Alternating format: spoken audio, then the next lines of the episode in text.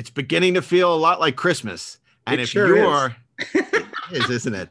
I know. And and if you're looking for something, the perfect gift for a friend or for yourself, I recommend. Maybe you can recommend it because it sounds really self-serving and narcissistic when I recommend it. Um, the wonderful oral history of Star Trek, uh, the Well, would 50 year that- mission, Would that be the 50 year mission? Uh, volume one be. and two? Volume One. Now, I want to make an important distinction. Volume One available now in paperback. Volume Two only in hardcover still. Right. So, but you can get the audio version, get the digital version. You can get them all because maybe you all, want them get all. all of them.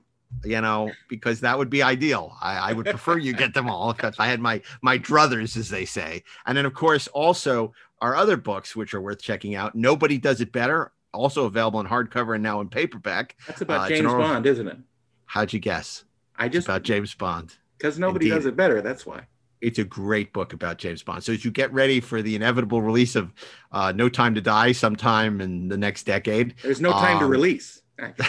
you want to pick up No Time to Die again, also available on digital, audio, and in hardcover and paperback from uh, from Tor Forge. And uh, if you want to do a deeper dive, check out uh, so so say we all. Our oral history of both Battlestar Galactica series, which is only available in hardcover. And I don't believe there's an audiobook. I just think a digital. I'm not sure why they didn't do an audiobook. Maybe uh maybe, Maybe we can I'll do something about that. Maybe we will. Maybe we'll just record our own and we'll, we'll show them.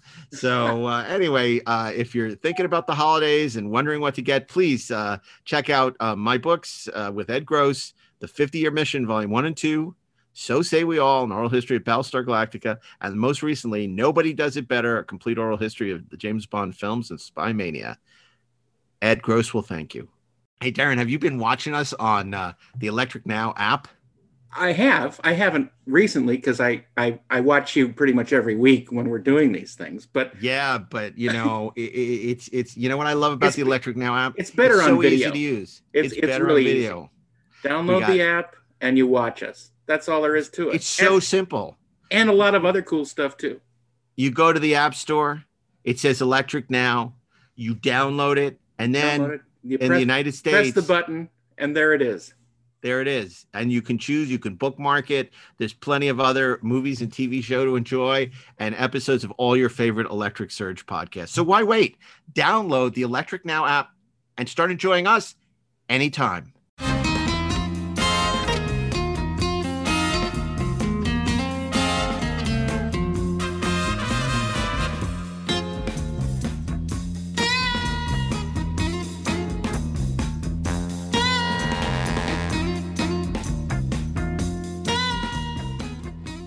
And welcome back to Best Movies Never Made, the podcast where we explore interesting and infamous movies that never made it to or through production.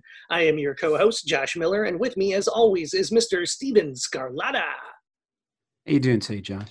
Oh, I am doing very well. I'm super excited about this episode, or should I say, episodes, as we go Hmm. into the epic backstory of the unmade world of Wonder Woman movies. I was about to say Wonder Woman movies, but that's an instance where good grammar is bad grammar. Uh, and I guess I don't know about you, Steve. Um, I I don't know a lot about Wonder Woman comics. I was, you know, a casual comics kid growing up, but I was mostly a Marvel nerd. Batman was the only DC one I read. Um, but that is why we have three very excellent guests chosen for this episode, and I'm going to let them introduce themselves so you can hear their voices.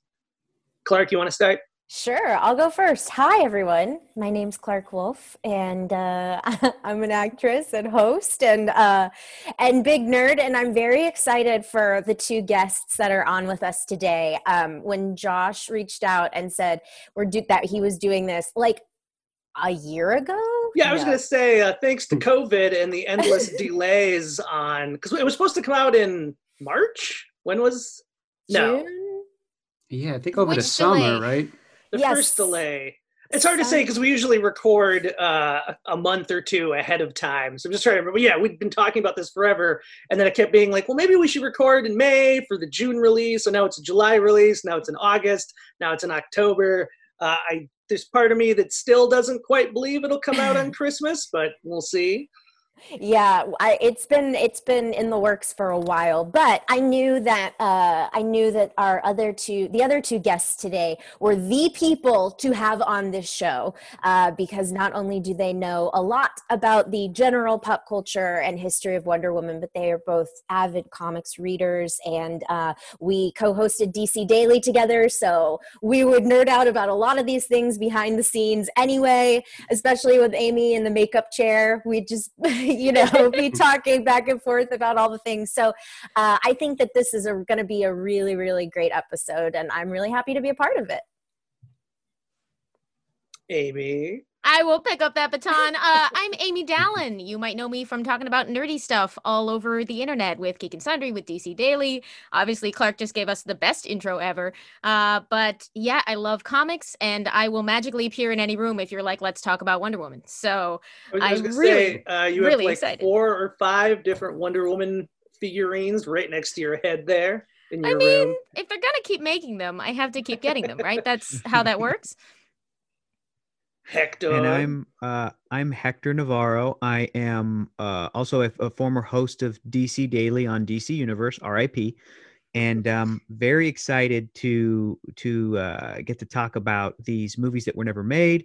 And although I probably have uh, a, a much much much less of a comic book uh, knowledge than Amy does, especially concerning Wonder Woman, I do like to think that I am kind of like a big picture guy. So when it comes to those big universes, Marvel, DC, you know, some of the other big sort of comic book properties that are out there, I, I'm the I'm the researcher. I'm the dude that likes to kind of you know go from top to bottom and figure out everything that was um that was being done. So uh, I also just love talking about adapting comics and superhero comics to movies. It's one of my favorite things to talk about. so this is going to be good. Perfect. Well, that's a good segue into just the origins of the comic, because especially with any adaptation, it's interesting what you choose to pull. And I think with comic books, it gets particularly crazy when the characters are so old and they've kind of been revamped. And, you know, I think it's always interesting too for people who think they know a character, then you find out that this famous origin was like, oh no, that was when they like retconned it in the 70s. there was like 40 years before that where there was a whole different story and a whole different set of powers, maybe even different character, secret identity name. Um, and one of you guys might be better at setting this up. I was just going to point out the real most basic facts that Wonder Woman first appeared in 1941. Uh, I mean, the, her origin story is its own crazy, awesome story um, about Dr. William Marston and his wife Elizabeth Marston and their like menage a trois life partner, secret second wife, uh, Olivia Byrne or Olive Byrne. Um, I mean, I almost, I almost don't want to go down too far of a tangent on that. I highly recommend anyone Google it. They just made a movie about it with maybe Luke Evans. Yeah. He's a very uh, Mhm. unrealistically handsome version of William Marston. Um, but basically, he was like a, a psychologist. Or does anyone have a better handle on this than me, or I can just keep prattling on? I'm sure Amy has a great handle on it, Yeah. but my favorite sort of frustrating fact about this era of comic book history is the thing I always like to to remind people is that this writer created this character to be a equal to Superman and Batman, straight up, just flat out a complete shoulder to shoulder equal. And as soon as the character was written by other writers, uh, for example, when Wonder Woman was made a part of the Justice Society, which was like the Justice League of the 40s or the Avengers of the 40s or whatever, they made Wonder Woman the secretary of that group. And that was like, other writers coming in. Adventure, boys. Come on. I'll stay come here on. and So dust. I think that that sort of perfectly sums up this character because her origins are are meaningful and they mean one thing, but other writers and in the industry that she lives in, which is a male dominated industry still to this day and has been since the 40s, other male writers won't make those connections. They won't connect to the character that way and they'll be like, "Okay, Wonder Woman, here you go. That's where she fits."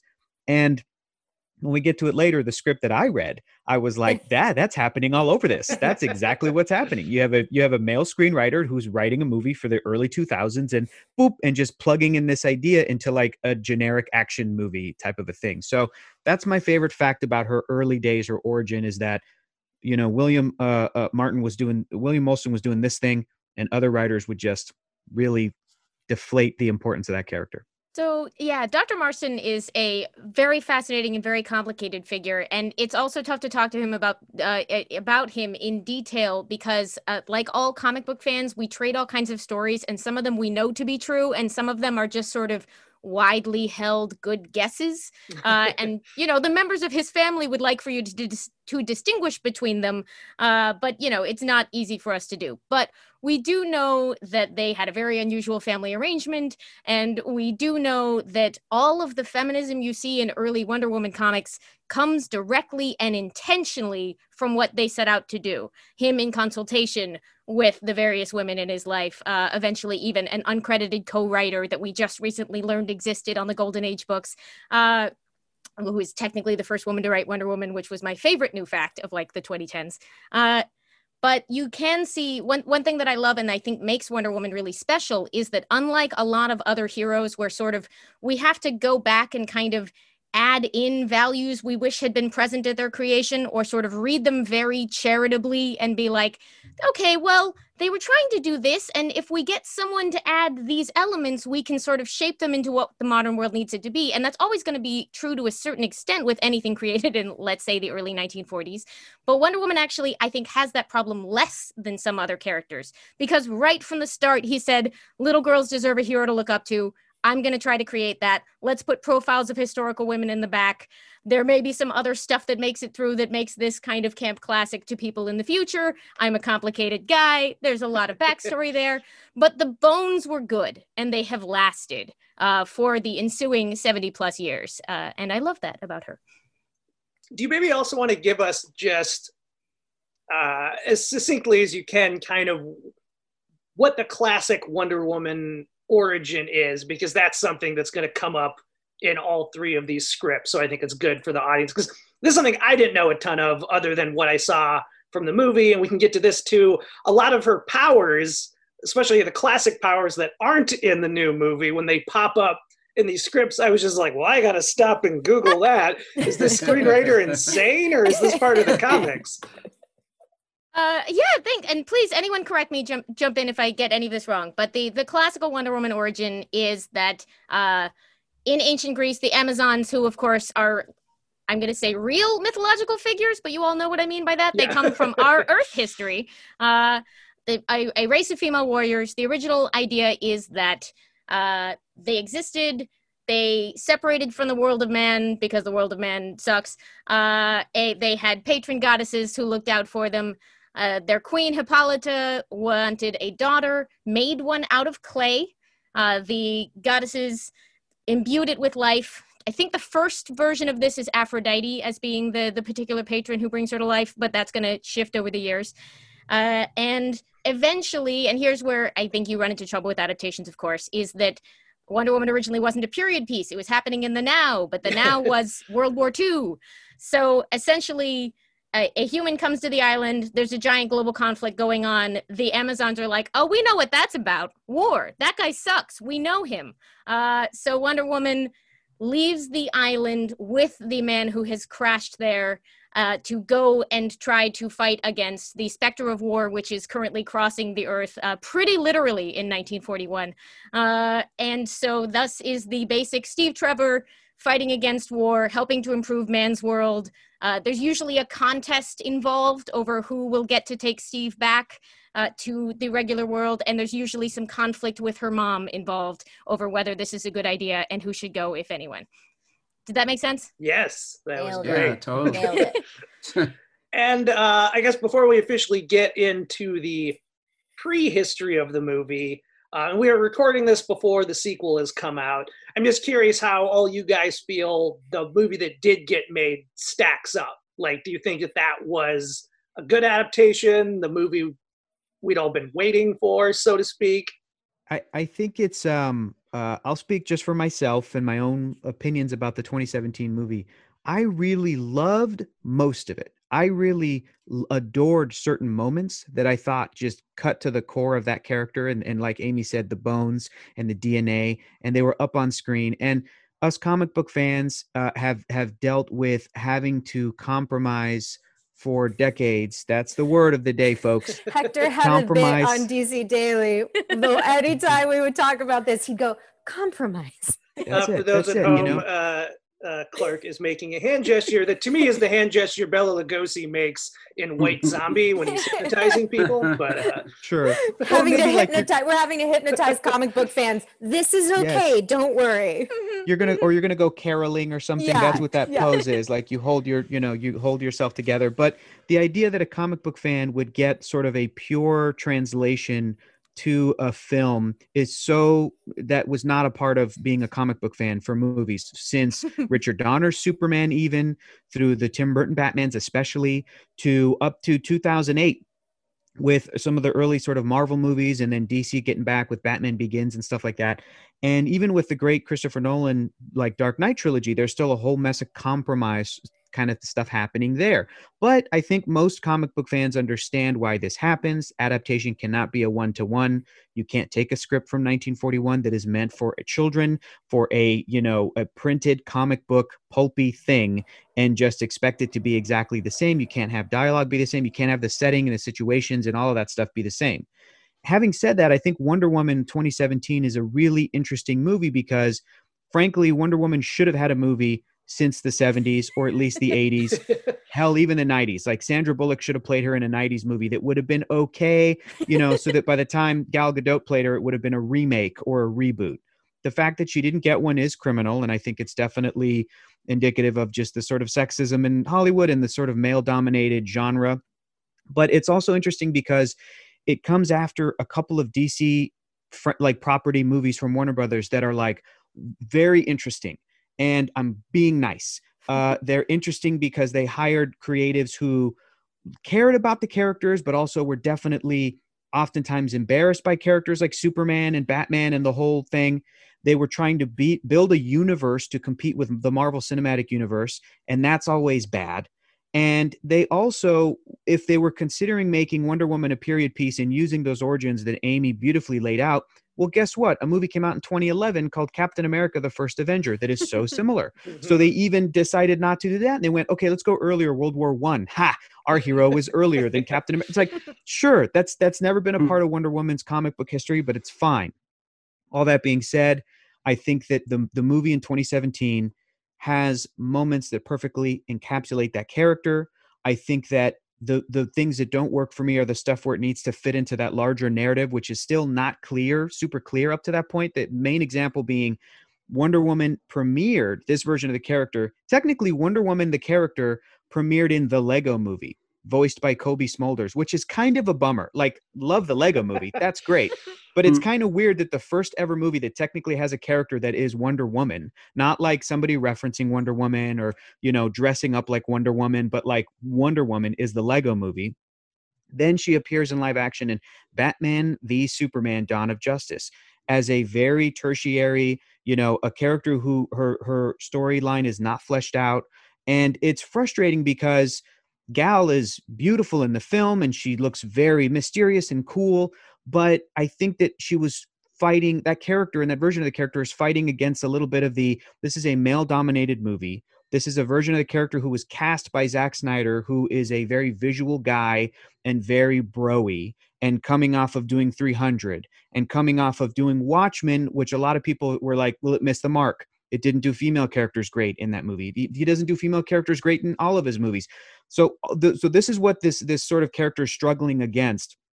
And I think the narrative at the time was like Gal Gadot coming off of the Fast and Furious films, where she's beautiful and and very exotic to American audiences, and and very tall and slender and gorgeous. Did Zack Snyder hire her because he saw that Christopher no- that Christopher Reeve spark of him playing Superman, or did he hire her because she's a beautiful, tall, and slender? Like, and it's it's a bummer because when we get to see Patty Jenkins direct Gal Gadot and use this character in her own origin movie, we I think we clearly see she was the right person to play this character. So all of these different elements are happening for the 2017 movie to come out, and I still really, really, really love most of that movie, despite everything that's kind of, I think, working against it. And even now, the sort of story of this character, and I'll mention it later when we get to some of the specifics of the script, like it's still unclear if this character was supposed to have been so brokenhearted by a man, by losing a man, even if it's Chris Pine, that she quits being a superhero from 1918 all the way to 2016, 100 years, because because it fits for her to show up in Batman versus Superman, but it doesn't necessarily fit with the character. But again, it's a compromise. Will Wonder Woman 1984 basically undo some of that? There's been instances where Gal Gadot was asked about this at a at a press thing somewhere, and she was like, "I'll be honest, some decisions that were made for the character we realize were maybe not the best decisions. So does that mean that some of those early story points of like, and then she hides for a hundred years, like, is that going to go away? The, in, in fact, the entire question of that continuity of that film universe is up in the air right now because they hired back the guy Zack Snyder to come and recut his own version of of the movie that already was released. But is that going to be the official canon going forward? Are they going to build off from there? Are they going to hire him back to do Justice League Part Two? Like, what's this? What's going to happen to this character after this Patty Jenkins sequel? If They're doing a spin-off of other Amazons. Awesome. Where does that like? It's just never been as clear as the Marvel laying out the movies and basically executing them promising that film plan and basically setting it up. And the only time they've really deviated is when they're like, oh, we got Spider Man. Let's push some stuff and let's squeeze a Spider Man movie in there that fits within our very cohesive, easy to understand, easy to follow cinematic universe. So, yeah, love the movie. Love the movie. I really do. But there's there's still a lot to talk about.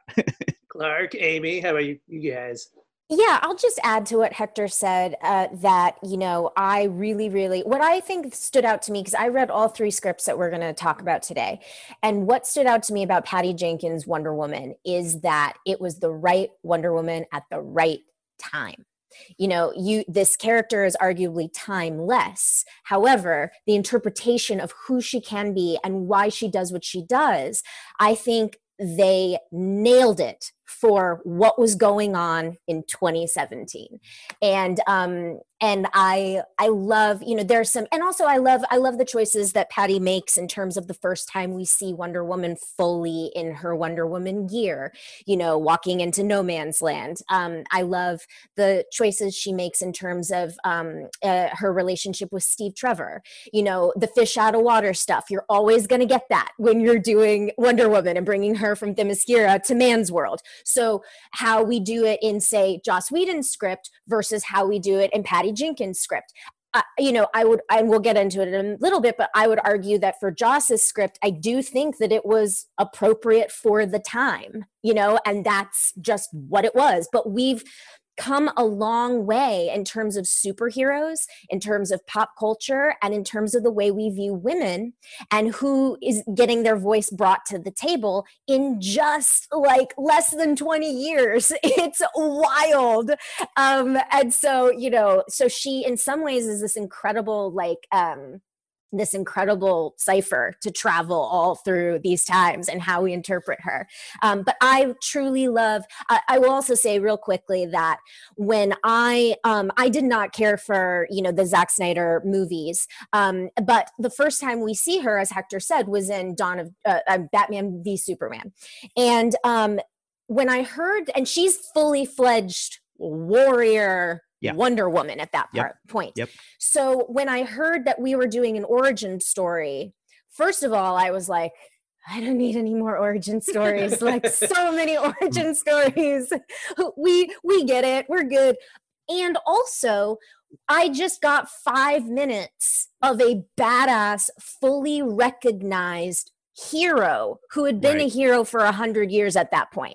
I don't do we need to go back? But I do think that ultimately it was the right choice and I like the choices that they made. But at first I was skeptical, but the movie really did win me over in that way.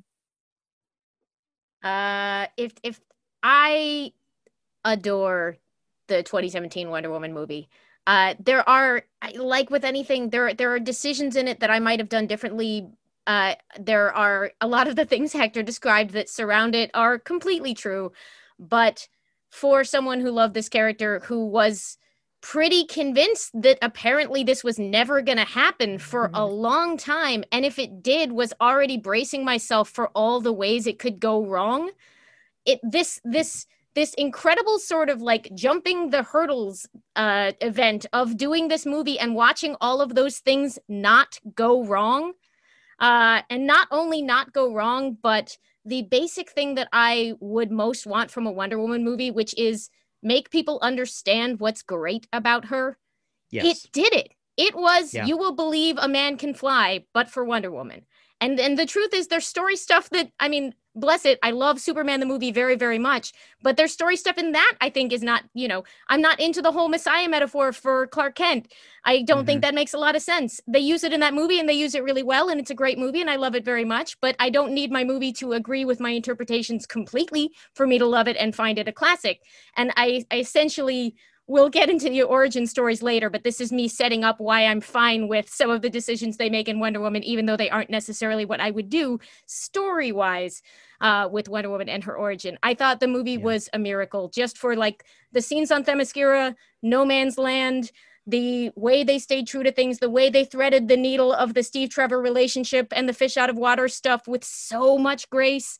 Uh you know are there more things that i want? Yes and and, and clarke and hector have heard me say this a million times. I can't wait for there to be 15 different wonder woman movies. I don't know if it'll still be my favorite one when that happens uh but if it happens it'll be because this dang movie got made and i'm so glad Well, and that's uh, a great way to segue into the history part because when we did our Spider-Man, unmade Spider-Man episodes, that was something we talked about on that was if you were growing up in the era, the pre-superhero age we are now living through, still people kept like this will be dead in five years and we're like 20 years in. Was it 2000? Is that when X-Men came out? Or was that? Yeah, Mhm. so we're 20 years in uh, still going strong no sign of stopping. Now it's spilling out into tv uh, but the longest time eh, you had superman and then you had to wait 10 years before you got batman. Like that's insane to think about that now that they made a hit Yeah. superhero movie and warner brothers who owned every single dc character waited 10 years before doing another one and so Josh, it, it makes sense Josh. that they waited 10 more years after that to even start trying to do Wonder Woman. Josh, Warner Brothers didn't try to do anybody else while they were doing the Harry Potter movies, and they got flat out asked, "Are you going to do any other DC superheroes? They're like, "No, we're focusing on Harry Potter right now. We're good. We're a movie studio." We don't know. That's if, what we, we- don't know if audiences want this. Yeah, Uh, I think they, they did attempt Batman in like 1984 with um, Joe Dante was attached to direct, but then it kind of. Yeah that kind of fell Well, apart. people were Well, uh, trying. they just weren't. yeah. Uh, the, the then we had the Punisher with Dolph. in Don't forget. We got a Punisher movie Yeah. where he's not even wearing a T-shirt with a skull on it. I'm still and mad i mean like how that. many ghost riders did we get before someone tried to make wonder woman i no shame How shame many to ghost rider That's but the- like that is the best way to sum it up. How Yeah. many Ghost Riders did we get? We got Wonder Woman. we got mul- we got three Spider Men and an animated one. We got uh, a, a Green Lantern. We got, and they're gonna try Green Lantern again. We got um we got a, a Ninja Turtles movie. Mhm. Four no six of them before we got uh, a a Wonder Woman movie. We got a Howard the Duck movie before we got Wonder Woman. Like we got hard before we got almost anything marvel which is just the it's weirdest insane. Uh, well, Steve, why don't you jump into uh, where the industry's head was at during all this? Oh yeah. So let's see. Uh, I guess we have to start in the late '60s uh, during that Batman craze with the TV show. The producer of that TV show, he envisioned doing a Wonder Woman with a, a Phyllis Diller type that would play the character for laughs. Just making jokes about how ugly she is makes total sense. Yeah, but um, he had a failed show called The Green Hornet, and then that idea went away. But it's weird. Some sources I, I saw they, they they actually said it was sh- a shot pilot. I can't find any proof of that. But I've seen a looks like- couple minutes of what I think was test footage from the 60s. It's her in the hot pants in front of a mirror.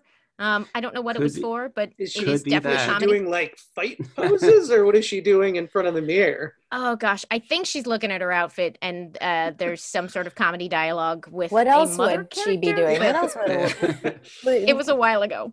Yeah, I guess they were going for that camp value with the Batman show at the time. And then 74, there was an unsuccessful pilot for ABC starring Cathy Oh, Lee we've Crosby. watched it. Clarke, you We were so wa- miserable. Okay, I'm sorry to interrupt you, but no, we go. watched this on DC Daily, and I hated every Give us the minute lowdown. Yeah, But Amy, yeah. Amy actually didn't mind it. It's so funny because there were a handful of times where where I was like, "No, it's fun," and Amy's like, "Okay," and and then but this was it was the opposite where it just to me it was just miserable. Cathy Lee Crosby was a tennis player. you know, she was not an actress. There was it, she wore a, a warm up suit. In red, white, and blue. She's blonde. Not that there's anything wrong with blonde people, but it's just like this was not why are you calling her wonder woman? And also why do i have to watch this? I hate this. I what did hate it, it. what did it look like? Are we talking like the '70s Spider-Man TV movie quality, or? It, it i mean it was not great. It was not great quality. And also she doesn't do anything.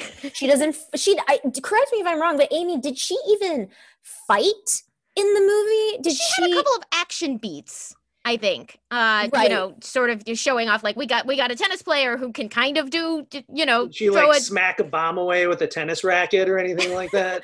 it was oh that's right it was that guy who was the bad guy and he was oh man Well, I now mean, look, the movie ends with Ricardo Montalban like on a raft going down a river, and I, I feel like there was like, was there a comedy monkey in the movie somewhere? Am I imagining that? Probably. Um, I- was- anyway, I did not care for it, but Amy was uh, more amused by it than I was. Because it's just nonsense. It's just like a low budget spy film starring someone they're claiming is Wonder Woman.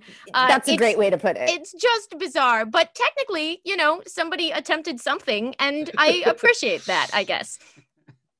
Well, yeah, that was a. I'm curious about Ricardo Montalban in a raft, but You I had me that at was- comedy monkey. yes, yeah. So that didn't work out. That was a failure. And then a year later, they had uh, that was in '74, and then in '75, uh, the new original Wonder Woman came out, and that was the one with Lynda Carter.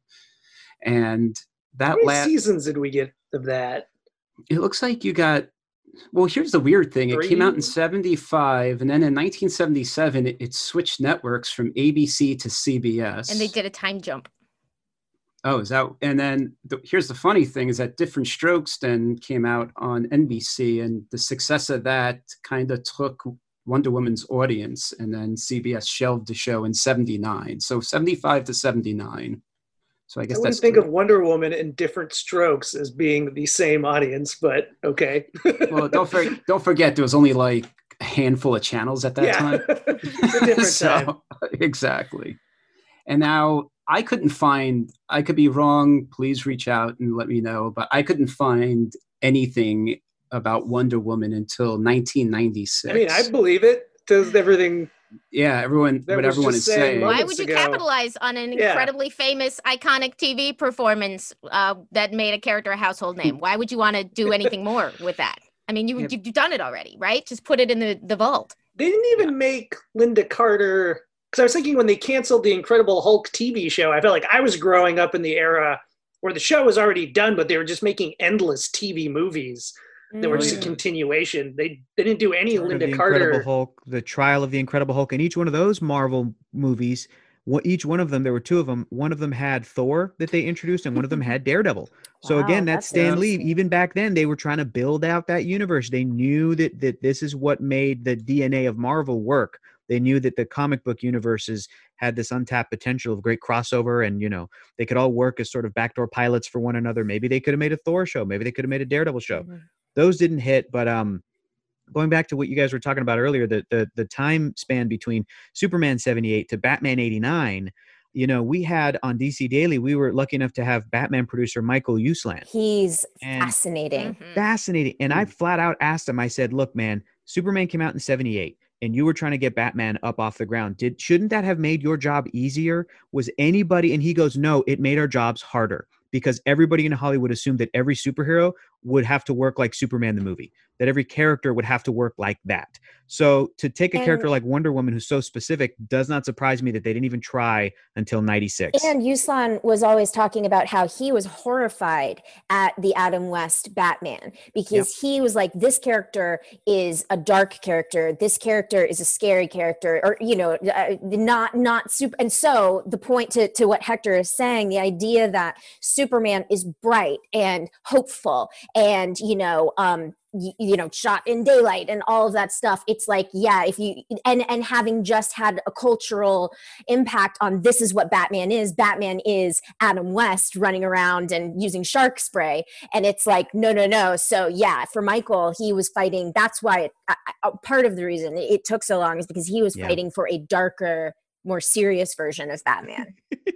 Well, it's like we were saying on our Spider-Man episodes. It's like, and I think someone even said this about the hypothetical Sandra Bullock version in the '90s. Whatever they made in the '80s would have been bad, and probably now would be real unwoke. It would have been like Bo Derek as Wonder Woman, and right constantly be in her underwear.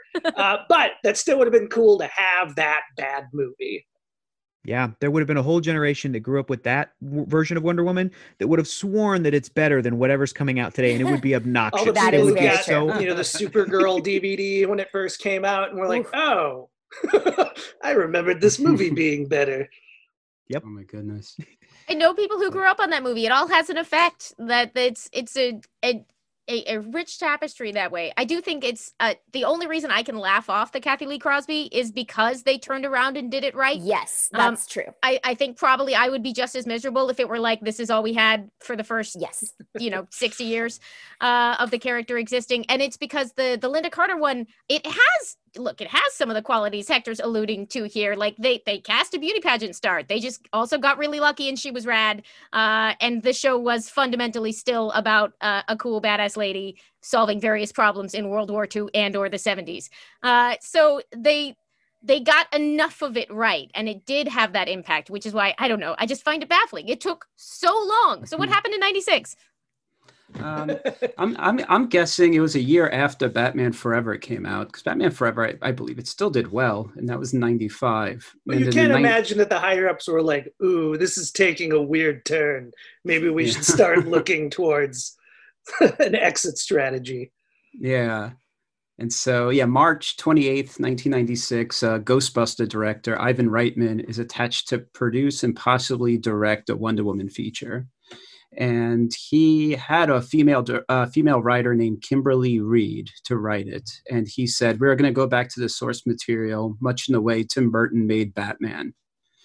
And it goes quiet after that announcement. And then March 98, NBC announced that they were going to do another TV series of Wonder Woman. And that never happened. And so, and I guess also in the, the later 90s, I, I saw this in one article by Drew McWeeny, but I haven't been able to find it anywhere else. But Jon Peters, who produced uh, Batman and The Death of Superman Lives, he was going to produce. Of the he was- famous Kevin Smith spider Yes. story. Yes, he was attached to the project, but after him, it went to Joel Silver, the famous producer of like Commando and um, Madman Joel Silver. Yeah, many many movies. So he he's going to be a part of all these scripts. We're pretty much reading. Um, he's the producer on pretty much. And so in '99, he has uh, Jon Cohen as a writer attached to the project. This is October '99, and Jon Cohen will eventually go off and write Minority Report. And Joel Silver at this time, um, he is wooing Sandra Bullock for the job. And so from October 99, December 99, Variety brings up that she's circling the project again. And we go into 2000s, March 2000, after The Matrix is out, Movieline is like, hey, you guys should probably put Carrie Ann Mar- Moss as Mm. Wonder Woman. But Sandra Bullock is still pursuing the role. Uh, October 2000, Charlie's Angels comes out, and it's a really, really big success. And then immediately that next January 2001, Warner Brothers brings on Todd Alcott to write Wonder Woman. And he wrote, he recently had just written the movie Antz and uh, 13 Ghosts. And there was like a little write up in Variety that says fears about the direction of this project were raised last fall when rumors of Mariah Carey's involvement were reported. Thankfully, our own sources interjected that Xena herself, Lucy Lawless, is being considered for the role. Who would have But at been this- great. Yeah. Interestingly, also, I don't know, this is a, another movie that wasn't made, but Joel Silver was also shaping a movie called Adrenaline, starring Christina Ricci as a title role of a girl who grows in post Cold War Russia as an orphan, and she is turned half human, half cyborg, programmed to destroy the United States. So he's kind of now. Joel- movie. I know, right? So Joel Silver is um, kind of going for female uh, superhero projects at this time. And um, yeah, and so in April 2001, uh, the producer of uh, Wonder Woman, he says, I told Joel Silver that Charlie's Angels was going to be good and that everyone would be chasing films that empower women and that the classic version of that was Wonder Woman. Soon we had a story and soon we had Todd Alcott writing it. Sandy's interested and we're, we've met with her and it all depends on the script and the director. But of course, she hasn't done anything physical in a long time and she'd like to. We love, we love to have her. You mean And- physical in a long time? I think they Yeah. mean like speed, Yeah. like an Yeah. action or demolition man or something. like but that- yeah, that's a weird way to say that it. long, Exactly. maybe. Weird way to say it. He's, he's calling That's her what you Sandy. say when you're like also. casting Arnold Schwarzenegger in Right. an action movie now, not like oh, Speed Right. Two was like two years ago. He's like an well, old you lady know, now. you know how fast women in Hollywood Yeah. age, Josh. It's Like- like do- it's like dog years. Seven years for every one year. Um, well, so that brings us up to right, Steve. Now this this first first draft of the Alcott script, July Yeah, the twenty first- seventh, two thousand one. Yes, right before that, there was that's around April 2001. Kathleen Zeta Jones's name is kind of being tossed Mm. out there. And then in May 2001, Entertainment Weekly just put out that Sandra Bullock's spokeswoman said that Miss Congeniality has met with Warner Brothers about starring in Wonder Woman. But the busiest, but um, also Lucy Lawless is now after the role. She's interested in playing it. And wrestler Chyna is in, purs- is in pursuit of it also. And now that will bring us up to the first draft. I would have one hundred percent rented. Like I remember when think it was shortly after the Disney Tarzan. There was that like straight to video Casper Van Dien Tarzan movie. I would have watched the Chyna straight to video uh, Wonder Woman movie. Um, okay, this script, uh, I feel we're going to have a lot to say about, in part because it's a Wonder Woman script that does not heavily feature Wonder Woman. That was wild. That Uh, was it features, I guess, a Wonder Woman. Wonder Girl. Yeah, well, can you guys? Because this was a perfect example of something where I'm just like, I gotta Google this because this is like, is this what's happening here? Uh, can someone tell us about the character of Donna Troy before I actually get into the story of this script? Okay, I'm very excited, but I didn't read this script, so this is a fun turn. Uh, Mhm. I Donna Troy is a pretty major DC character, but not one who's well known outside of like comic book heads. Uh, she is partly famous for having a confusing, difficult to tell people origin, which has been reworked so many times that having her origin reworked is now a core part of her character concept. uh, but she also you know she, she originally okay she originally came up by mistake. Uh they were just kind of not keeping a lot of track of uh the various wonder woman things they were doing for a while and they were doing all these like stories of wonder woman when she was younger and eventually somebody wrote the teen younger wonder woman as if it was a separate character who's like a kid sidekick to wonder woman.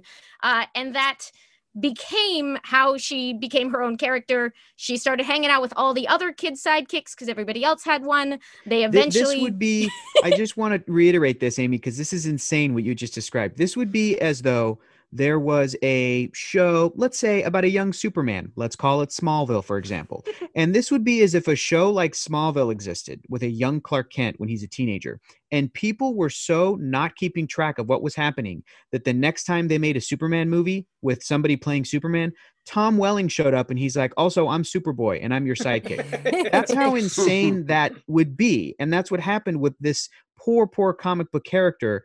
Like Amy said, there was a, an idea of the Teen Titans, which I think now a lot of people are familiar with because of cartoons and TV shows and everything. But the Teen Titans had all the, they collected all the sidekicks.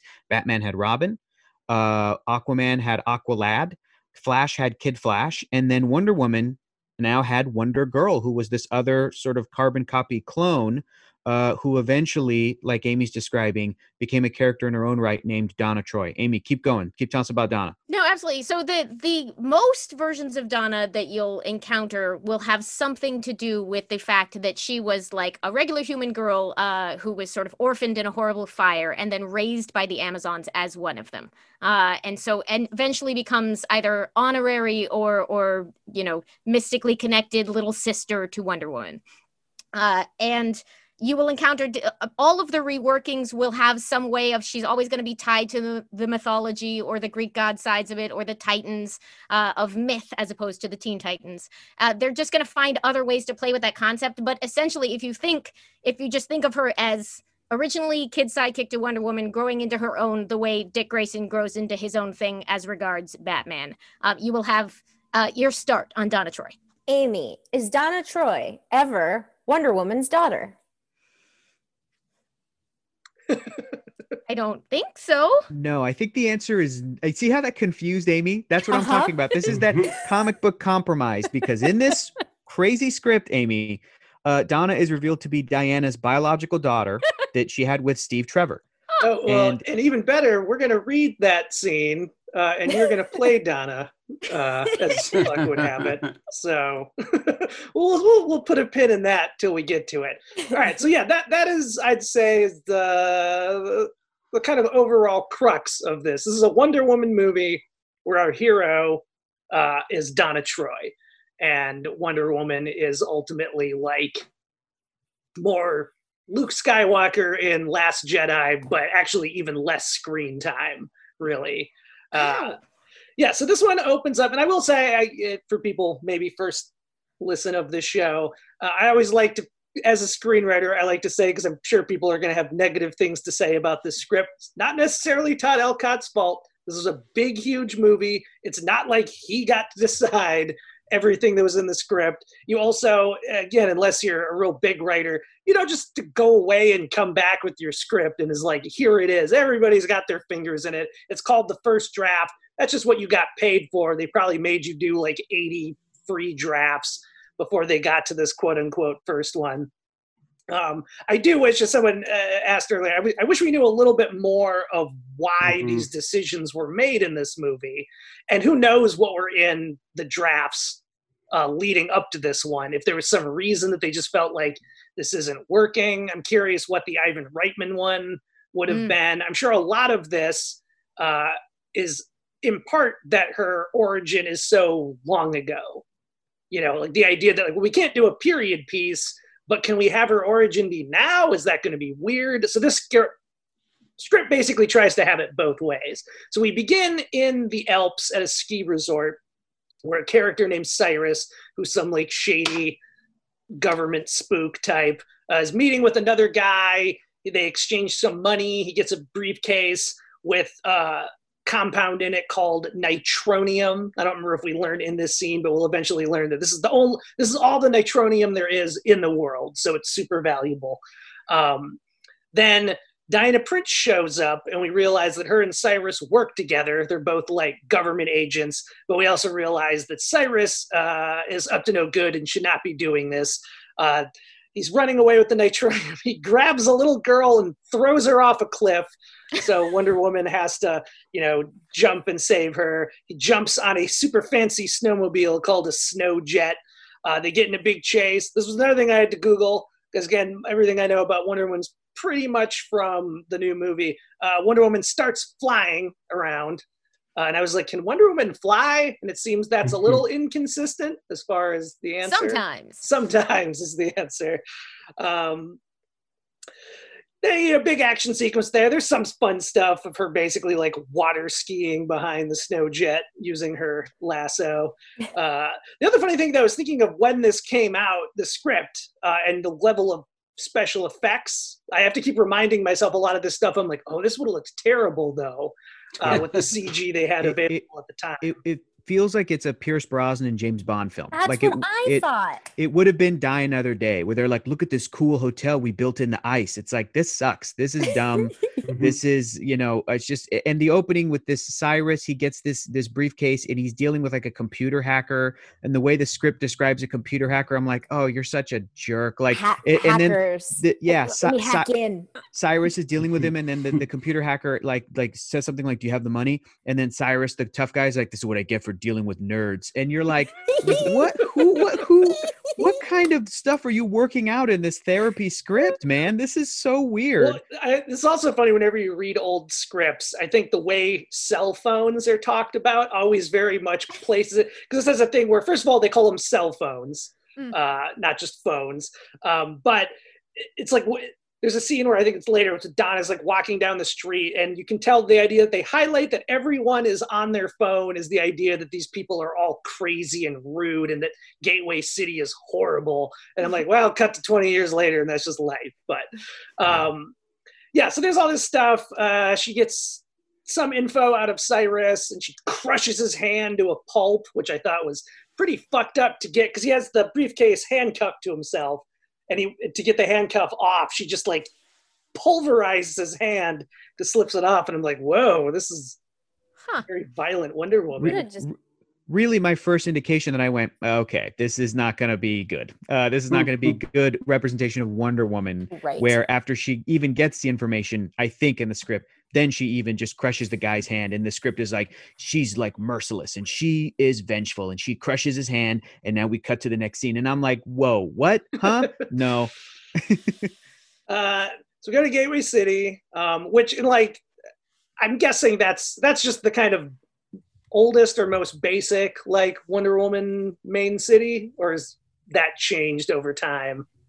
Uh, sometimes it's National City. I'm yeah, I to remember. it as National City, but isn't that also um Supergirl, where Supergirl lives? Now, yeah. Yeah, now she's in National I think it's tough with DC in that universe because they have these fictional cities, and Gotham is Batman, Metropolis is Superman, Central City is the Flash, and Star City is Green Arrow.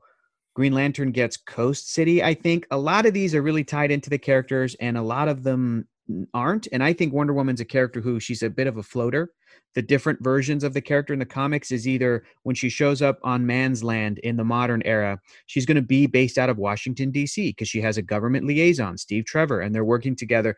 Other versions of Wonder Woman set her in New York City, not Gotham, not Metropolis. There's also New York that exists in the DC universe. So the entire East Coast is this just massive, just city. The whole thing is just this huge tri city area. But she's out of New York City. And that, you know, that adds some fun, kind of a little bit of realism almost. So, yeah, Amy? I, I just looked it up because I was jogging my memory, but not going all actually finishing. Uh, it, it Gateway City is a DC city analog to San Francisco, um, from starting in the late '60s. Um, and I think like canonically, Wonder Woman does spend time there. I just couldn't remember much about it.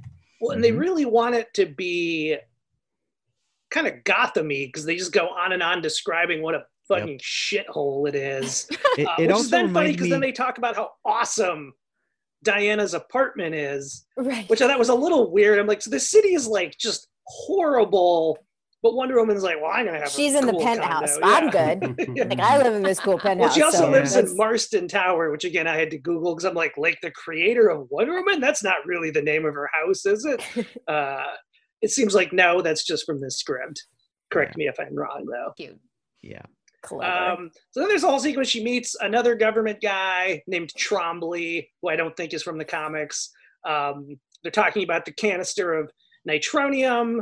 Uh, and then we get to, like I was talking about, realizing that I don't know some of her powers as he sprays this like goo on her hands that instantly turns to concrete, like effectively handcuffs. And now she doesn't have any superpowers anymore, which uh, my ignorance, I did not realize that as a classic I, Wonder Woman thing dating back to Marston and the Yeah. fact that the character was basically these BDSM kind of uh, almost philosophical feelings on the relationship of dominance and submissiveness and I did know about the BDSM history. However, reading these three scripts, the handcuff thing comes up so much. I just, whether that was in any of the animated films that we watched or any of the comics that we read, you know, throughout DC Daily, that was, I, I did Yeah. not have any context for that either. was that a power they've kind of worked out of the comics over the decades?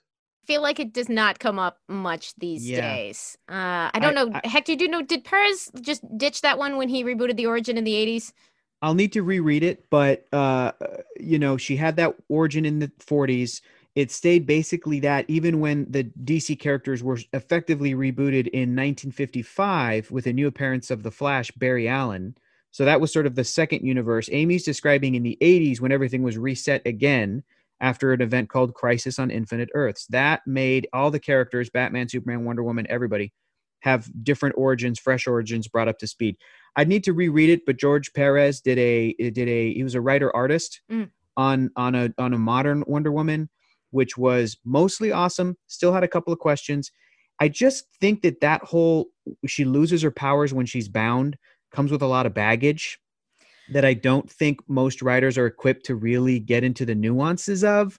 And unlike other superheroes that have weaknesses that I think have stayed with them, Superman, Kryptonite, even something like Green Lantern in the 50s and 60s, his weakness was he couldn't affect anything that was the color yellow. That's the dumbest thing you've ever heard. It's so stupid that Green Lantern could create objects out of nothing with his mind and a magic ring from space and yet couldn't affect yellow. But other writers namely guys like geoff johns and stuff were able to latch onto that idea and go oh let's work it into mythology. It's because there's an impurity. It's because yellow represents fear. Let's tie it back into the green lantern corps and needing to be able to overcome great fear and it's the villain parallax and blah blah blah blah. They've made it something where you could see that in a movie and they could sort of pay it off in a way that i think audiences would buy I do not see how Wonder Woman being bound at any level in a movie for all ages could ever work. And the fact that these scripts keep relying on it, especially this Alcott one, you're not kidding, Josh. It comes up a lot. I was like, this feels like a this again i'm very cynical about this and maybe i'm wrong but it feels as though it is a male screenwriter or male producers or male creatives.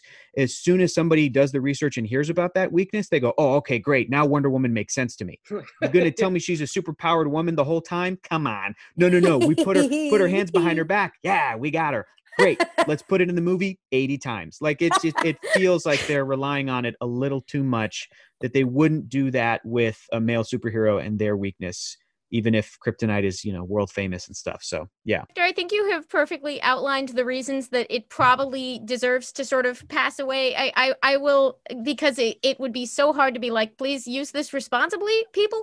Uh, I will say the the origins of the handcuffing thing are complicated because of what you alluded to, Josh. The the Dr. Marston had some particular home life ideas. Uh, there was something he called the principle of loving submission. It's not really relevant here, except that simultaneously more than one thing was operating with that. In canon, in the story, the deal with being bound was essentially the patron goddesses being like, we're going to give you superpowers and let you escape from the world of man, which has betrayed you. But here, this is a promise, and there's a symbol of that promise. Uh, you are promising to never, essentially, like, if you let a man put handcuffs on you again, you don't deserve to keep your superpowers. You've broken the promise you made to me, your patron goddess. Uh, if you give up your power, uh, then you, you know, figure your own way out of it, kind of deal. And from that level and a creating story consequences and challenges level, you can sort of understand where that would come from. Uh, but I think Hector's right. It is way too easy for that to just veer into left field uh, for people to be like, I'm sorry, her weakness is what? yeah a lot gets lost in translation i was thinking of like it's one of the classic uh like vampire weaknesses i think that if you throw rice on the ground he has to bend down and pick them all up and i'm like you can't put that in a movie Cinematic. Like that's like in Leprechaun One, how if you throw shoes on the ground, he has to stop and polish them. But that movie's funny, so it works. Even though they kind of worked that out of the Leprechaun franchise too. Um, but yeah, all point being, and yeah, it, it it is really interesting that it's not just this script. It keeps coming up in all three that we're going to talk about, and then isn't in the new movie wisely. Um, and uh, this scene ends with her and Trombley falling out of her like penthouse and hitting the ground, seemingly both dead. Then we this is when we intro Donna Troy, who wakes up and she's just had like a dream about all this. She feels like compelled to walk to where this crime scene is, but not compelled to put on normal clothes because you know this movie's sexy. So she's just wearing like an overcoat over her uh, nighties or whatever. Uh, we also introduce, who I think are from the comics, Detective Mike Shore and Dan Raspler. I was not familiar with them, but Mike Shore kind of becomes our, our romantic lead for this. They find the dead body, but now it's just Trombley. Diana's gone. They find a locket of her hair, which will be important later. They find the canister with the nitronium in it, footprints leading away.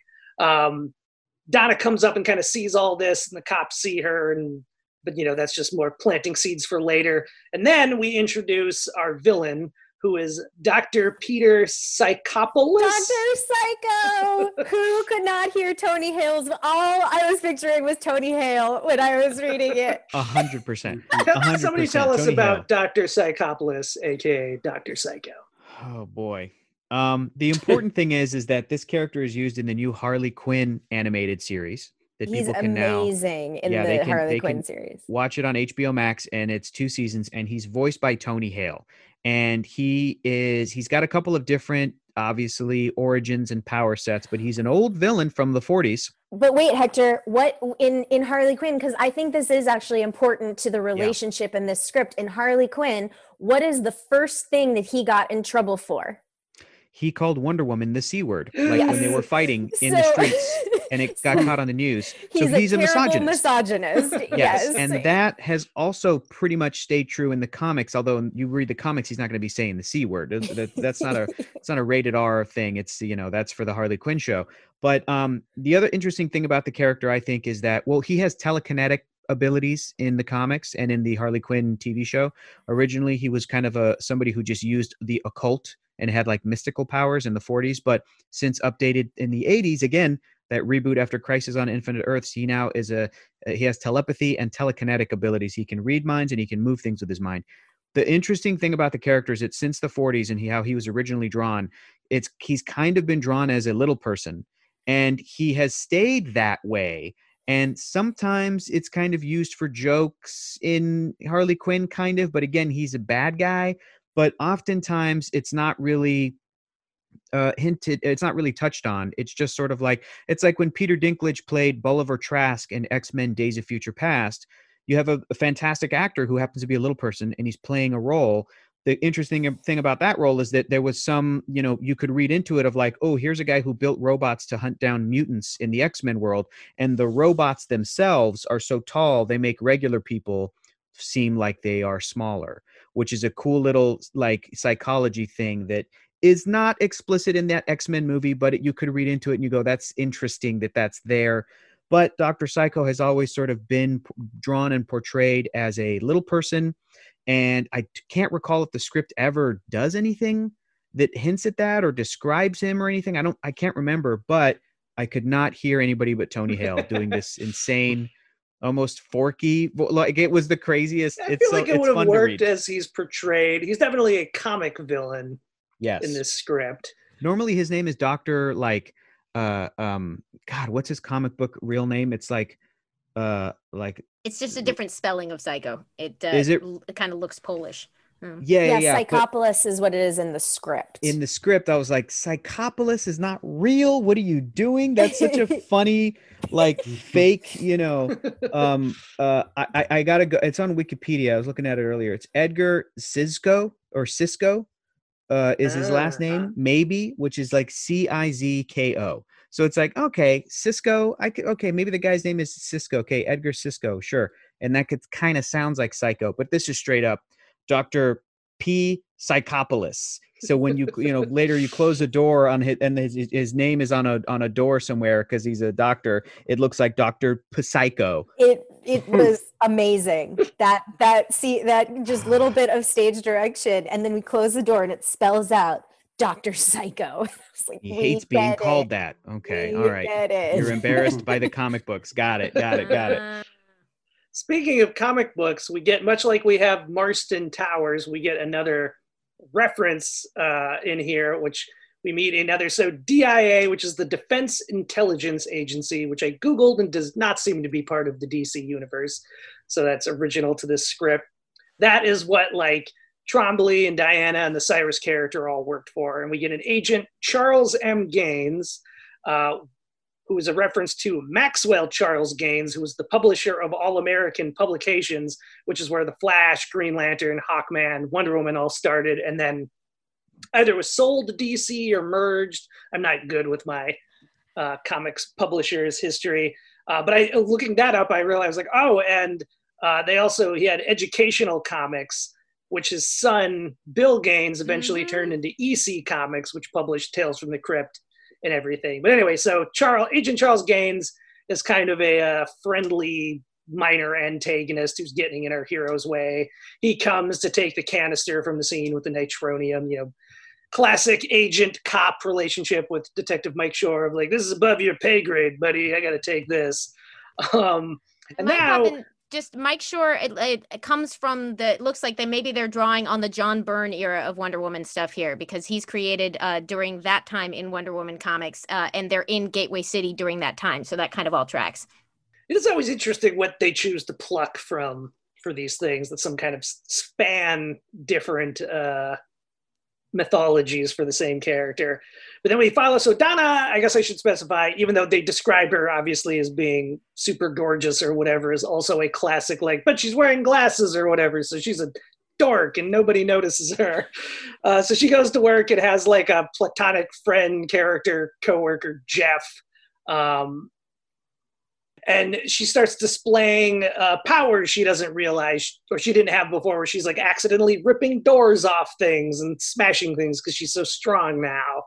Um, and then basically this ends up leading to a whole thing. I'll kind of i think i can condense sort of a lot of the middle of the movie here. She's displaying powers doesn't really understand why. She's clearly like psychically drawn to something in her sleep. She ends up like going to Diana's apartment and like opening a vault and finding stuff and then like waking up normal. We also realized that uh, Diana, when she was dealing with Trombley, had already switched out the nitronium.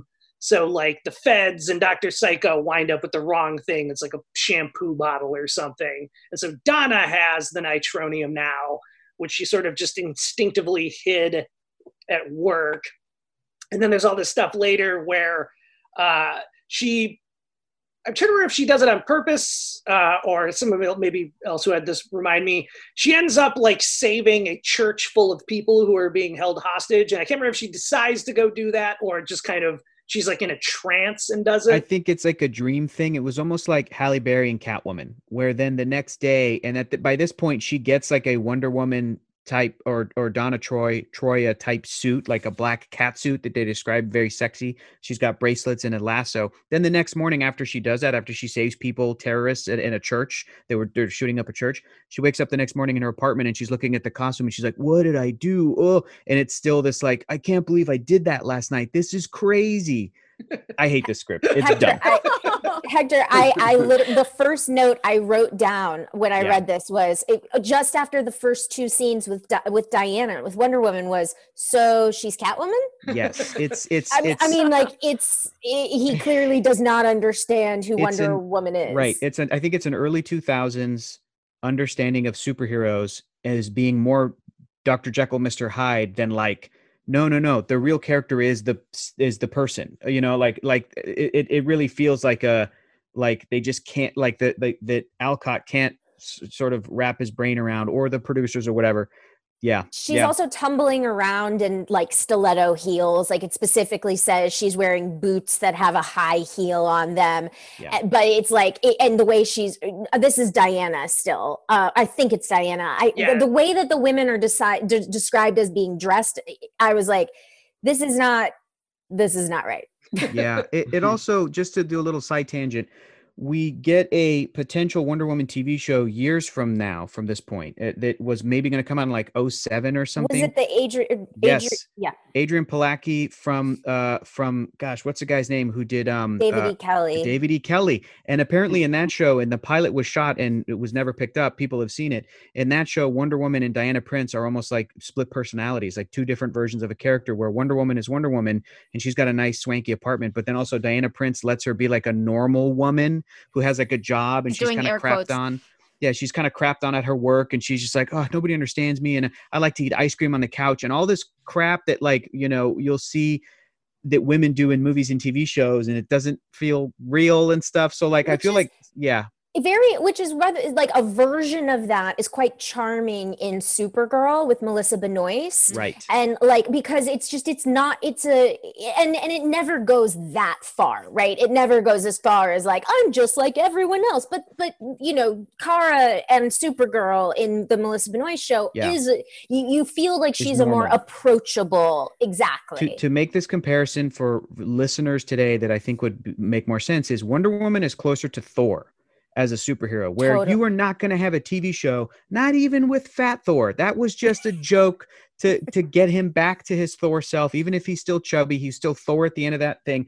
But Wonder Woman, Diana Prince, to an extent, even Donna Troy, as soon as she gets wrapped up in this world, is all about the mythology, is all about this like larger than life superhero character. You can't normally have a sort of normal sitcom life or a normal cop procedural or a normal action movie centered around these types of characters. I was frustrated reading this script up to this point because I felt like we are spending more time with the male cops. That, that the script So was just like a, with the a cops. cop There's a whole movie. thing here that I was basically even gloss, going to gloss over, but you know, where Mike uh, has the hair strand Yep. analyzed uh, and has the nitronium analyzed and all this stuff. So yeah, there's there's some cop stuff here. Also, the typical thing of that all even good superhero movies have, where the superhero name comes from the news and someone just Hated it. offhandedly. Hated it. But it's just also funny because Some- she's not Wonder Woman. no she's Right. not But that is Never that is called what they're that, but- talking about. They're talking about Donna Yeah. Troy. I, I am not glossing over Diana Prince stuff. She is just out of the movie at this point. We don't know what's going on with her. This is what they Um, were going to do with Sandra Bullock. Yeah. I mean, Yeah, Just and checking. There, Yeah. Or yeah, Steve, what were you gonna say? No, yeah, yeah, no. The, the, the these last, uh, yeah, this is the one for Sandra Bullock. Absolutely. Okay. I guess the she must have is, would she have this point been? 'cause she's literally not in but it it makes you wonder: it was she gonna be the real Wonder Wonder Girl. Woman It- or the fake Wonder Woman, Donna It Troy? It sounds like they maybe were trying to put the Donna Troy type character, who's more the regular woman, who learns that she's a part of the Wonder Woman world, as the Sandra Bullock character, because she could have played that character. yeah and maybe that they would get a Lucy Lawless or somebody else to be the stoic, older but still looks thirty mm-hmm. years you, old. you can almost imagine Yeah. the notes of maybe Yeah. one of the earlier scripts. They wrote just a straight Wonder Woman movie, like we're going to see in the other scripts. And Joel Silver, whoever, being like, "This is ridiculous. Nobody can. Why, why can't it be like Peter Parker, where she's bit by a magic whatever, and now she's got powers?" And, oh, and i then just someone mentioned this- Wonder Girl, and he was like, "Oh, more Yeah. like that. Let's just do her." I do. I just sorry, go Go ahead, ahead, go Amy. Oh, I was just gonna say real fast because I am a Sandra Bullock um, super fan, and uh, as as I'm sure most of you know, and um, this draft of July 27, uh, 2001.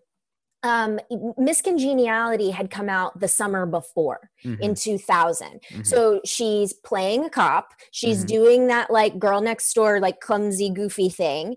Um, very well, I might add. Probably the best of anyone, but whatever. uh, and um, and but also I just wanted to point out that that movie was huge. That w Mhm. movie made over a hundred million dollars domestically, like that, and she was doing comedy, and um, so I that's the that's an important I think context if this is the Sandra Bullock thing, especially if she's going to play Donna Troy, because it's like yeah, you can see Sandra Bullock, Gracie Lou from you know Miss Mhm. Congeniality Mhm. tr- accidentally ripping a door off of the thing and being cl- goofy around her coworkers and like all of that kind of stuff. I was gonna I was gonna refer to it as Amanda Bynes ish, but uh, sure. but uh no but and, and it is very spider-man-y like you can tell that that they want that kind of relatable like the the every girl type character and because when she goes to work after this church scene we were talking about and now is kind of like lots of movies do this. I think I don't know why I always think of Wolf with Jack Nicholson, where he's kind of first got his powers but hasn't started like really transforming, and he's just like awesome at work now, and it's like fuck you to all the people who usually give him shit. And she goes into work, and now everyone's noticing her. Jeff, her like platonic friend, suddenly asks her on a date, and she's like wah wah wah, um, and then she starts like meeting up with the detective. And I mean, really, all of these scripts have this. Even the the move, finished movie has a little bit of it. Of the these just have more of it of the male characters always underestimating her, and then the joke, you know, like where because her and Mike go to Diana's apartment, and he's like trying to like pick the lock, and the kind of predictable joke of like, "Let me give it a shot," and just kind of punches the door open, and he's like, "Whoa!" Yeah. I mean, they just did that joke in Captain Marvel with Brie Larson and Sam Jackson. It worked very well in Captain Marvel. It's a, you know, it's Sometimes yeah, it works. Uh, yeah, yeah.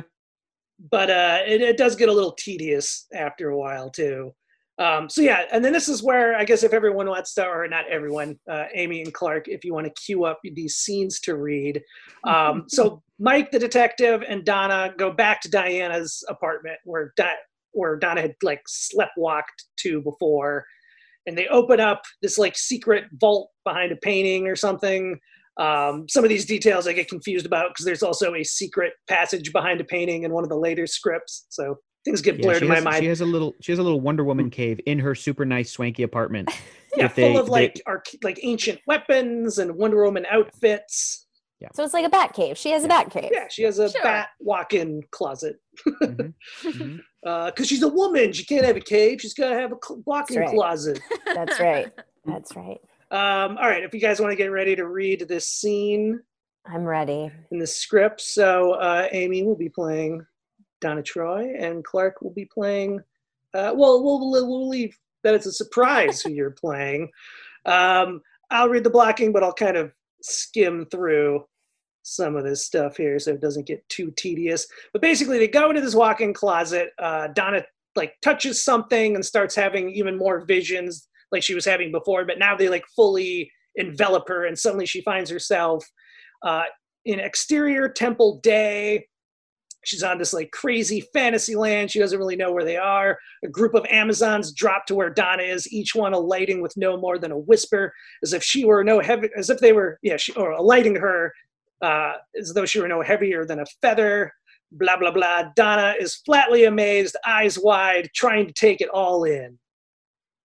Um, hi. Her voice echoes dull and flat in the broad atrium. The Amazons do not respond. Nice place you got here. The Amazon smiles slyly at her. It's unnerving. Okay, feeling a little self-conscious here, guys. Hippolyta, their leader, who will be, I assume, some big expensive guest star, a particularly tall, statuesque Amazon in a particularly elaborate, smashing ensemble, drops down behind her and alights regal and poised. Donna does not see her. She keeps talking to the others. I'm Donna. Hmm? Donna. We know who you are. Donna, startled, whips around, jumping out of her skin. Oh, God. We've been waiting for you. Where am I? Where are you? You're home. An Amazon loves to wander, but she always comes home. Themyscira, And you're who? Glinda? Hippolyta. Great. Look, don't take this personally, but whoever you are, I just want my life back. Can you do that? Can you give me my life back? But you have your gauntlets. Oh, these. these aren't mine. I the friends letting me wear them. I Your powers. You've noticed them? Donna whips around to see her again. Ah, a little. Yeah. The flying thing was a surprise. Oh, silly. A woman can't fly. What you have is a finely tuned sense of balance. When you have that, you can balance on the smallest wisp of air. It seems you have much to learn. Suddenly, Hippolyta and Donna are in a different part of the temple. Blah, blah, blah, blah, blah. The Amazons were once enslaved by the Greek general Heracles, our wrists were bound, unspeakable deeds were acted upon us. It took the blood of hundreds to win our freedom. We wear our gauntlets made from silver, given us by Gaia, to remind us of the preciousness of our freedom.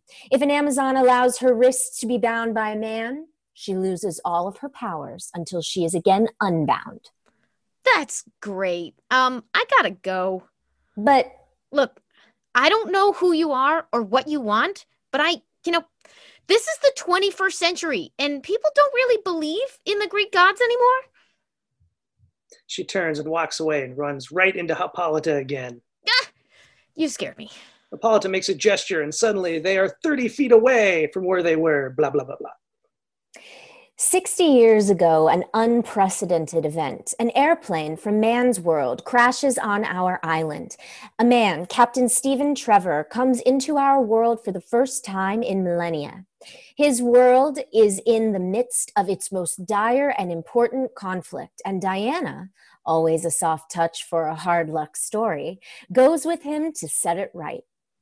What's that? I guess I should note some of the stuff I'm blah blahing over is just describing how the mosaics on the wall are coming alive and animating what they're talking about. The lasso.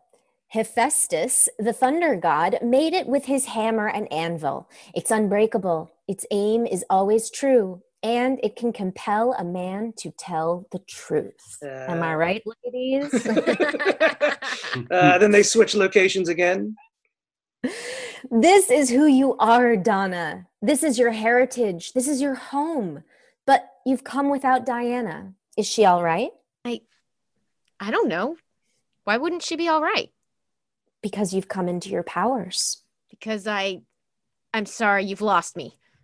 The Amazons never leave a fallen warrior behind. We cannot leave Themyscira. Therefore, it's up to you. Up to me what? I've never even met her. I don't know who she is or where. Of course, you know. You must know, Donna. Diana is your mother. Dun, dun, dun. She. No. But don't you know? In man's world, the only way an Amazon daughter gains power is when her mother loses hers. No. No, I. I was unaware of that. Your mother is in grave danger, Donna. You must find her. No, no. Sorry, you. I can't. Donna, wake up. Wake up! Which, of course, transitions to Mike being like, wake up, wake up, back in the real world. Uh, end scene. Yay. The remind the jumping around in the time and space, you know, like as they're having the conversation reminds me of Thor Ragnarok when Doctor Strange is talking to Thor Mhm. and they kind of like are jerking around and it's something something's like not quite right, but it's better in Thor Ragnarok. Uh, but Amy, when you were talking earlier about how they keep redoing her backstories, uh, it's funny knowing that was coming and just this specific backstory they decided upon. Yeah, and it it's it is fascinating to to have that new wrinkle to it. In in some ways, it is a very Donna Troy experience to get a magical new origin that connects you to Wonder Woman in a way you never did before. So I guess that on some level works. It it does feel like this whole approach is from a time when everyone was terrified that people would never go to movies about Captain America or Thor, and they were like, we just need like like an everyman point of view character that we'll actually follow uh, because nobody can relate to that stuff. And as it turns out, like audiences are just much more capable of caring about things than they are often given credit for. Uh, and and like they even I think after these drafts, J. Michael Straczynski did a version of a Wonder Woman reboot in the comics where it was like make sure it's just like an ordinary person who will eventually find out all this stuff because for, they're just always sort of terrified that they can't cross that hurdle of making you invest in this world and care about it. So Mhm. I can see what's operating in the scene here, but it is weird because you just get Donna being like, "Nope, nope, nope, not gonna. Who are you? Bye." Like, and that's the whole scene. Yeah. This this also was the sort of first time we see Themyscira and Hippolyta, and it's like 70 pages into the script. Yeah. Like it's like in the middle of the or towards the back end of the movie. And it's also wild to me that these storytellers and, and creatives and filmmakers were like, yeah, let's do the Wonder Woman movie where Wonder Woman will die and then another woman will get her powers, but only one Wonder Woman dies because there can only be one powerful woman one in a powerful That's how superhero. Amazon that magic I, works. I feel like that blew part's my new. mind blew my mind and and and yeah just uh, was was just asking the questions of because i know that in like the variety write-up when alcott was announced as the writer i think they also mentioned some other um uh women producers that were like on the joel silver team or whatever and i was just like how many women are in this room that are able to raise their hand and go maybe don't maybe maybe do a story where it's not dependent on you only get powers once your mother dies which is another weird like h- how Mhm. do we view women in society? And how do you know like it, it's it just feels i just kept comparing it to would they have ever made a superman movie where some dude is like what? I'm part kryptonian? Yeah but you only got your kryptonian powers now that kal-el is dead. Anyway let's move like audiences be like you can't just kill superman. He's a beloved hero. You can't do that and that's never uh uh it seems maybe you know again we weren't there but it doesn't seem like that is all a hindrance in this version of it the also story just this version the highlights the i think disconnect um pre you know the rise of the superhero movies i think with i mean i think even your average person but certainly these like older higher ups of these companies who don't know anything about these characters like my favorite example uh and steve that was menachem golan right we're from well, in our spider-man episodes that he knew spider-man was famous got the Mhm. rights, but in his mind, Spider Man was like the Wolf Man. He got bit by a spider and then he turns into a Yeah. giant spider monster. But Spider Man was a famous character. He knew the name, he knew it was famous, but he didn't know anything about it. He also thought he was a ninja. Yeah. I think that was That's the after other someone was like, no, no, no, Spider Man's not Yeah. a creature. They showed him a picture and he's like, yeah, yeah, ah, ninja, got it. exactly. Dressed like a ninja. I, I, I, Yeah. you know, it's funny that you all mentioned though. I'm glad for a little context that maybe this was the Sandra Bullock one, and Sandra Bullock would have been maybe playing Wonder Donna Troy, and then like a Lucy Lawless would be playing Diana Prince because I have in my notes like. Is this a sequel to a movie that we never saw? Because Right. like we spend no time, we don't get to know, you know, Diana at all. We don't establish the world of Wonder Woman in the least. And so even if you're going in the last, you know, the last time Wonder Woman was like on TV or, or that's the 70s. right And on top, but but now that you say that, um, audiences know who Sandra Bullock is. They know what that shtick is. And so we don't actually need, you probably, if you cast Sandra Bullock, you don't need to spend time teaching the audience who Donna Troy is because Donna Troy is Sandra Bullock. And Mm. Yeah. meanwhile, Lucy Lawless is Xena. So you don't need to teach the audience who that is. That's Lucy Lawless. And so if honestly, it fills in so many blanks knowing these types. But also, I also want to point out, as you were just talking, with the matrix of it all, the Neo, I'm just a guy. I don't want Mhm. this. Mhm. Like, you know, and then, oh, but I know Kung Fu. Oh, but I magically have powers. Like Donna Troy in this script magically dreams uh, that she does all these things and now she can fly. And it's like, okay, I, and then Morpheus is going to like teach you the Yeah. thing, but then he's going to It go on. And so feels it's like the the producers are like, yeah, yeah, let's just get this one out of the way, and, then- then Wonder Woman two, then Sandra Bullock can really be Wonder Woman. But we need to spend a whole movie right. letting audiences in on this world in the easiest way possible. There'll be terrorists, there'll be a snow hotel, and there'll be a scene where a chief of police says, "Give me your badge, turn in your badge," because that's what audiences like. Yeah, just say Mike. Shore loses his badge because he uh, was doing too much detective work that they told him not to do. Uh, Is the power inheritance like a Buffy swipe? Clark, you usually spot the the, the Buffy references and things. Is that You sort mean of a, like if the what, like if one Slayer dies, the next one yeah? Are they just like, oh, that's a concept people understand? Um, I think it's less of that and more of like just the assumed. I don't think that I don't wouldn't necessarily assign that to a Buffyism. Okay. Um, I think it's just more of like what exactly what Hector said. No, we can only have one powerful woman. What are you crazy? So Well, she and it- And speaking Fair of how enough. far we're in before we get the backstory, which I mean, basic structure rules make sense unless you're you've been dying to see the normal story you expected. Um, we don't actually get back to Diana Prince until like page eighty something when they find out she's been in a coma in a hospital because she's still got her wrists bound in this goo. And they go there, and Donna breaks the goo off her hand, and now Diana's back and then we very briefly get our like Indiana Jones and the Last Crusade stuff where it's both of them together, and then pretty much almost immediately Diana has to sacrifice herself to save Donna, uh, and now full on dies, uh, and is now I mean the, uh, jumping ahead. That, it's all pretty standard, you know. Once Donna's got her full powers, then she has to fight the or stop the giant bomb that Doctor Psycho was making with the nitronium wins. Of course, he underestimates her some more because she's a woman, um, but she shows him. And then it kind of ends with this implication uh, where Mike is asking Donna if she thinks that Diana's really dead. And it's like, well, what's the exact line they say here? Oh, Hippolytus Yeah. said that an Amazon loves to wander, but she always comes home. So They go maybe back she'll be to the- back. Yeah, they go back to the hospital and like the bed's empty, or they go to the ambulance. The sorry, where she was pulled out in a stretcher, and the ambulance is empty, so she must have got away. At this point, the Mike character got shot as well and almost killed, but then he throws one of the one of the bad guy cops like down an elevator shaft Yeah, or his something. partner Dan turned Yeah. out to be evil. Donna Donna goes to Mike and she's like, Are you okay? He goes, It's fine. The bullet went through. Go check on Diana. So he gets to have a bullet go through, but Diana, Wonder Yes. Woman, got shot in the chest and she's down and she's dying. There's this long apology. I'm sorry. You know, Steve and I wanted you to have a normal life. That's why we gave you up. I'm sorry, Donna. I didn't want this for you to be all secretive and now you have to be a spy and a superhero.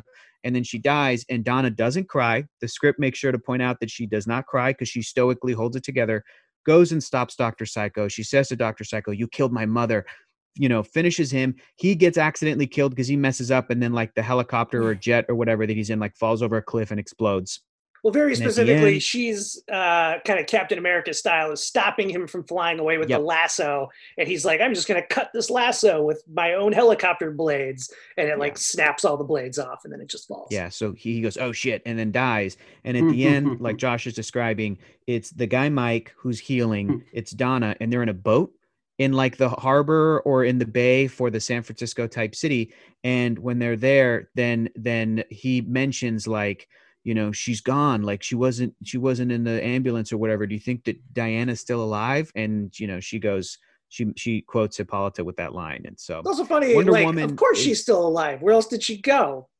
yeah. Unless they're Yeah. they're adding that new wrinkle that they're like, Unless she's a force that was ghost just and they just Ghost or the things from the Dark Crystal, and they die and evaporate. My main takeaway from this script was that it felt like like Charlie's Angels. It felt like this late 90s early 2000s spy action movie that they kind of crammed the mythology of Wonder Woman into. It felt like they were afraid to embrace the character of Diana or couldn't write a version to have audiences connect to Diana because she is so much above it all in many ways um, that they went with the Sandra Bullock type Donna. And um, I just it- it's it some of those some of those decisions of of how she awakens with her powers, but is all kind of in a dream state and wakes up the next morning. It feels like they really wanted it to be this classic Jekyll Hyde thing, and um, yeah, we spent way too much time with the male cops. I I I want to mention too. I just watched a documentary on Disney Plus about uh, Pixar. They have these little mini episodes about how things are done at Pixar. It, this this woman, this producer at Pixar, who um she- actually she's not a producer. I think she's a line producer. I think she's like somebody who's working in production, one of the heads of production. She created recently in the past couple years a tool that all of their scripts are run through at Pixar that has since been adopted by Disney and other studios. And she's won an award for it and she's getting recognition. The tool just lays out the demographics of a script. How many women characters are in this versus how many male characters? How many women have speaking lines, are named? All of these different things that, when presented as data, um, before when presented as like you know statistics would uh male producers and female producers in hollywood the past five ten years would acknowledge yeah this is a problem there's definitely it's uneven but when this tool came out and was actually presented as factual data with numbers this is the percentage this is what it is it i think led to i haven't seen the movie yet it hasn't come out yet but pixar's movie soul has like a 50% male and female speaking roles in the film, which is great. Which seems like it's a no brainer, but it's this it's this it's been utilized in a really cool way. I read the script and I just thought this has got to be like an 80 20. This has got to be like a 70 30. Like I felt like it's so many more male characters and spending time with them and and um, once you factor in Dr. Psycho and his sidekick O'Neill and everything. There are all the- literally two yeah. female characters in this. Oh, I'm sorry, three, including Hippolyta. yes, Like in in a cast of ten or something. I Yeah. mean, it's, it's crazy. yeah. Yeah. I it's such a persistent problem a- in it shows up even in a lot of my favorite Wonder Woman stories uh and it it it, it makes it very very rewarding when someone's like what if also other women uh which I will just throw it back to look the the the before I endorse them too heavily, the original Wonder Woman comics are problematic in a ton of ways that relate to being made in the 40s, and you will run into some unpleasant surprises in terms of depicting our international uh, opponents in World War II. Um, Yep. But you will also run into some like solid gold good stuff. Uh, and part of it is that like even in those earliest stories, Steve Trevor's there, but usually Wonder Woman is saving the day, a, uh, aided by a band of anarchic college girls, uh, led by Etta Candy, who within the world of Wonder Woman are comedy characters, but also like they save the day just constantly. Like they're Awesome. Even the original comics managed to put other women in the stories in a way that keep they keep falling out anytime you adapt it to other mediums. Anyway, Mhm. that's I also uh, say Etta Candy doesn't appear in any of these scripts we're going to be talking know. about. I mean, she's got an unfortunate name, but it turns out you can really pull that character off if you uh, do her right. Thank you, 2017. Good casting. Um, well, I think this is actually a perfect spot to hit pause uh, before moving on to the next script. Um, why don't you guys uh, share your social media handles for our listeners? My as Instagram and Twitter at Clarke Wolfe, Clarke with an E, Wolfe with an E. I'm Enthusi Amy, basically everywhere. Uh, E N T H U S I A M Y. And I'm at Twitter and Instagram at Hector is funny. And you can find us on uh, Instagram and on Twitter at Never Made Film. And please check out the Electric Now app. It is a free app that allows you to watch movies and TV shows, and more importantly, video from this podcast and our fellow sister podcasts like Inglorious Trexperts and the 430 movie. I think you might enjoy it. I also want to say thank you to Bill Ritter and everyone here at the Electric Surge Network, including our producers, Dean Devlin and Mark A. Altman. So until next time, this is Steve Scarlatta and Josh Miller saying, We won't see you at the movies. Thank you.